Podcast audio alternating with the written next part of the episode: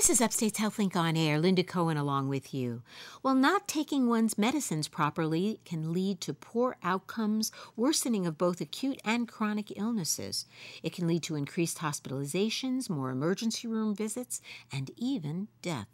Well, hear with more on this problem and how to address it are Dr. Mantosh Dewan, Distinguished Service Professor of Psychiatry and Behavioral Sciences at Upstate Medical University, and Dr. Swati Shevely, a, prof- uh, a resident in psychiatry in the Department of Psychiatry at Upstate Medical University. Welcome to you both. Thanks for coming in. Appreciate Thanks for having us. So, non adherence or not taking your medicines can cause many problems for patients and even for the healthcare system.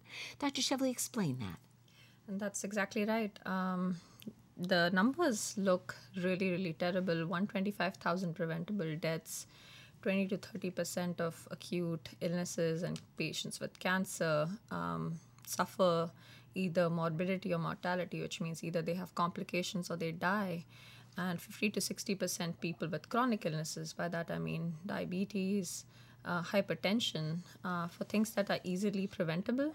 And this is all because they basically are not taking the protocol or the medicines that have been prescribed for them. Uh, that's exactly right, but I don't think that's all, and that's exactly why we decided to research. I think it's because they don't quite understand what it is that they have to take, and so the entire purpose of this paper was that it's a team effort. Right now, you've alluded to a paper, and we're going to talk more about it. But basically, I've invited, we've invited you here because both you and Dr. Dewan have taken a part in kind of a review of the literature and a paper trying to examine this entire problem. Mm-hmm. Dr. Dewan, what type of non, what type of uh, impact does non-adherence, meaning not taking your medicine, do with the the physician-patient relationship? How does that impact it? I, I, think it has a huge impact because it frustrates everybody in the system.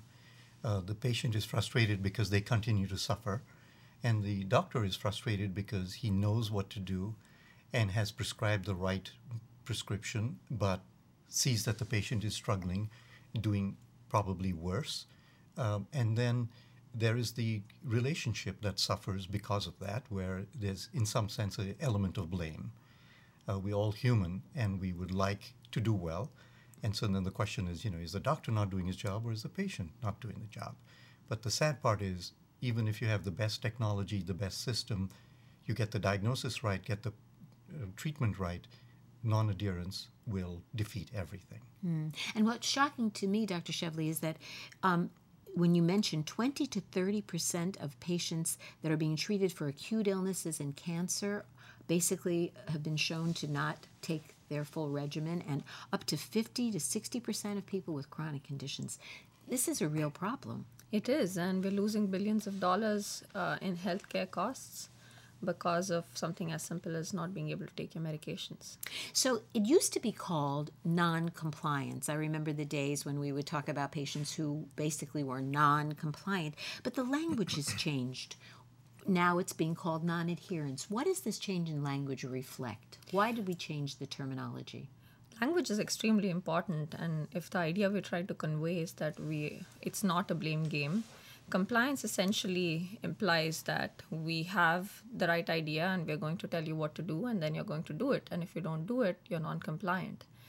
Uh, whereas adherence and non adherence really uh, focuses on making sure there is a shared understanding uh, the term we prefer really is collaboration uh, because that's even closer to uh, the idea that we have, which is we're playing on the same team. Uh, we want to make sure we're doing our job right, and we want to make sure that you understand how to take your medications and then take them. But um, Dr. Dewan, this is not a new problem. Obviously, we mentioned it's been talked about probably forever, as long as there have been doctors and patients. Um, and they've attempted over the many, many years that this has existed to try to change this and attempted with many different approaches. Tell us about anything that you know that has been attempted and whether it's been successful, to what degree. Well, you're right. It's a very age old problem because we are all human and we don't like doing anything every day for the rest of our lives, uh, such as take treatment for diabetes or hypertension. Uh, we don't necessarily feel unwell every day, so we don't think of taking a medicine. And so I think that it's a very easy thing to understand from the patient's point of view. Uh, things that we've tried to be helpful. One is education, where you tell them the importance of uh, why you should be treated every day to prevent something that might occur 20 years from now. Uh, hard concept, but we try that. There is the uh, whole industry that has grown around reminding people on when you should take your medicine. So you've got smart pill boxes like smartphones now, which will beep, which will literally uh, send you a text message if you miss it. And so these are all programmable, um, very interesting, but they don't really work as well as we would like them to. It seems like a simple solution that has not worked. So, in fact, uh, despite all this effort, we still have these very high percentages of people Mm-hmm. who are basically non adherent or not taking their medications. That's You've correct. both done um, a review of the literature. And what did you find, Dr. Shevely? So the other things that haven't exactly worked, but we continue to invest a lot of money in, is after visit summaries, um, handing out bunches of papers, uh, asking patients to read about their illnesses, and uh, there isn't really enough in the literature that says that it works. And it's now part of the whole um, Affordable Care Act Right. and meaningful use for doctors to do this. Right, and the uh, the part that we miss out on is people have learning disabilities. Not everyone can read. Not everyone understands uh, complex words that are printed out for them just because they're printed out. And even if they make sense of what's written without diagrams, people really don't make sense of what's going on. So that's what we found. Uh, other things that have been tried and have had some minimum amount of success are cassette tapes, so recordings of what happened that day. And we found that things need to be specific in order for them to work. They have to be tailored to the patient. Uh, generic stuff does not exactly work. Generic stuff, right. Mm-hmm. If you're just joining us, you're listening to Upstate's HealthLink on Air. I'm Linda Cohen, along with psychiatrist Dr. Mantosh Dewan and Dr. Swati Shevely, and we're talking about techniques to improve patient adherence to their medication regimen. So let's try to kind of give us some things that you found or your recommendations, more about your recommendations mm. as to what could make a difference. You've already alluded to the fact that perhaps diagrams as opposed to written instructions. But back up a minute from there, it strikes me that before this pressure to have written summaries, most physicians would basically verbally communicate these facts to a patient. And I can see where that clearly would would fall short of the mark for many, many reasons. Why don't you tell us more about your own experience with that? So it's one of the things that um, I think is critical in doing well is to have a relationship with the patient that is uh, both transparent, clear, and where both parties understand. So we are recommending not just collaboration, but informed collaboration. The information must be conveyed to the patient completely candidly. Uh, you can imagine coming in and getting a diagnosis of cancer. Anything you say after that is not something that they will either hear or remember. And so, even if you said, you know, we found it very early, you're going to do fine, the person walks away thinking they're going to die that evening. So, I think we need to be sensitive to how we convey information, when we convey inf- information, and really give the person time to process it. So, we recommend giving the information, giving something in writing, but more importantly, saying, Can you go and talk to your family? Can you talk to some loved ones? Come back. And then we make a decision on treatment. It's not like, here are the choices you got radiation or chemotherapy. We, we recommend chemotherapy, you start tomorrow. Um, rarely is it that urgent. And so we recommend go home, talk about it, let's make another appointment, and then we will look at the options again. And very importantly, it's your body, it's your life, it's your choice. It's we, we give you the recommendations and the information, including if, it, if this was my daughter, I would do X.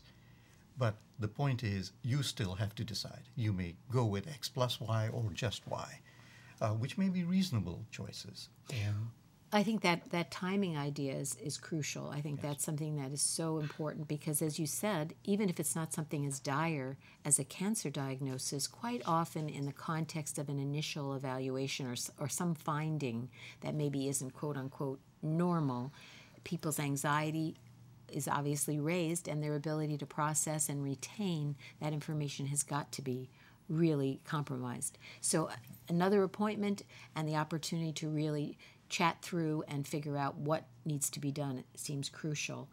Um, And let me just add Yes, one other please. thing. When they come back and when they make a decision, overtly saying, I recognize that I have X disease and that I have chosen to take Y treatment, overtly saying that improves adherence markedly. so, We having the, assume it, but asking the patient to say that uh, gives them the ownership of both their diagnosis and treatment, and then you support their version of the truth rather than dictating it. that's really crucial, I, I think it's very, very important, and we don't often do it. It's very simple to do, also, doesn't take more time. And one of the things that I think goes along with it that I found from some of your findings or, or tips, Dr. Shevley, was this idea that to even ask the patient to summarize their concept of their current status and what then maybe needs to be done. Is that al- along the same lines? That's exactly right. Um, part of the issue is patients feel embarrassed to ask about things that they don't understand when us doctors are being uh, doctors and speaking in medical jargon. Um, it doesn't always make sense to the person sitting across from us. We continue to do it despite understanding it. Uh, and having the patient speak in their own language gives us a good sense of knowing exactly where the patient is in terms of um, their own story. And like Dr. Dewan said, helps in them owning their story. Um, so summarizing is really important. And the other piece that's really important is expecting them to not be able to comply or adhere to treatment. And so when they come back, uh, not only during the initial visit, but when they come back, we expect them to have not taken their medications for various reasons. And once you expect that, the quality of the interaction changes because you're no longer blaming people, you're just expecting them to be human and you want to know exactly what it is that you need to do in order to make it so that they can take their medications. So, be it side effects that they cannot talk about because they're embarrassing or because they don't even know their side effects um, that make them not feel so good about taking the medications, or maybe there are other reservations about having the illness itself. Uh, that comes into conversation once you assume that people may or may not be able to take their medications. And that also reduces the notion of blame, as you said, Dr. Dewan, that in terms of the patient doctor relationship, if the expectation is that they may have difficulty in complying, adhering, what have you, then the next visit or further visits, the whole relationship shifts in a sense where there mm-hmm. isn't this idea that you're not you're not listening to me you're not following my direction but rather what seems to be the issue here i mean you, you would come with an open mind. How about the notion of simplifying the regimens if possible? Because sometimes I don't think it's always as clear to a physician if you say, take it every other day. I mean, that alone, for even someone who's highly educated, might find that very difficult. Absolutely. And every physician uh, assumes that theirs is the only medication the patient is taking. Most people are seeing two, three different physicians and at least on two, three pills, if not more. And so, um, preferably once a day dosing is much better than two or three times a day. And again, to reiterate, the f- feeling of being understood is probably the most important piece about being able to take your medications as directed. And so, focusing on that is the most important part. So that's the bottom line. The bottom line is quickly stated. Bottom line is got to work with the patient, and the patient is in charge because it's their life and their disease and their treatment. Very well said. Thanks for coming in and sharing this data with us. It's very, very informative. My guests have been Dr. Mantosh Dewan, Distinguished Service Professor of Psychiatry and Behavioral Sciences at Upstate Medical University, and Dr. Swati Shevli. She's a resident in the Department of Psychiatry, also at Upstate. I'm Linda Cohen. You're listening to Upstate's HealthLink on Air.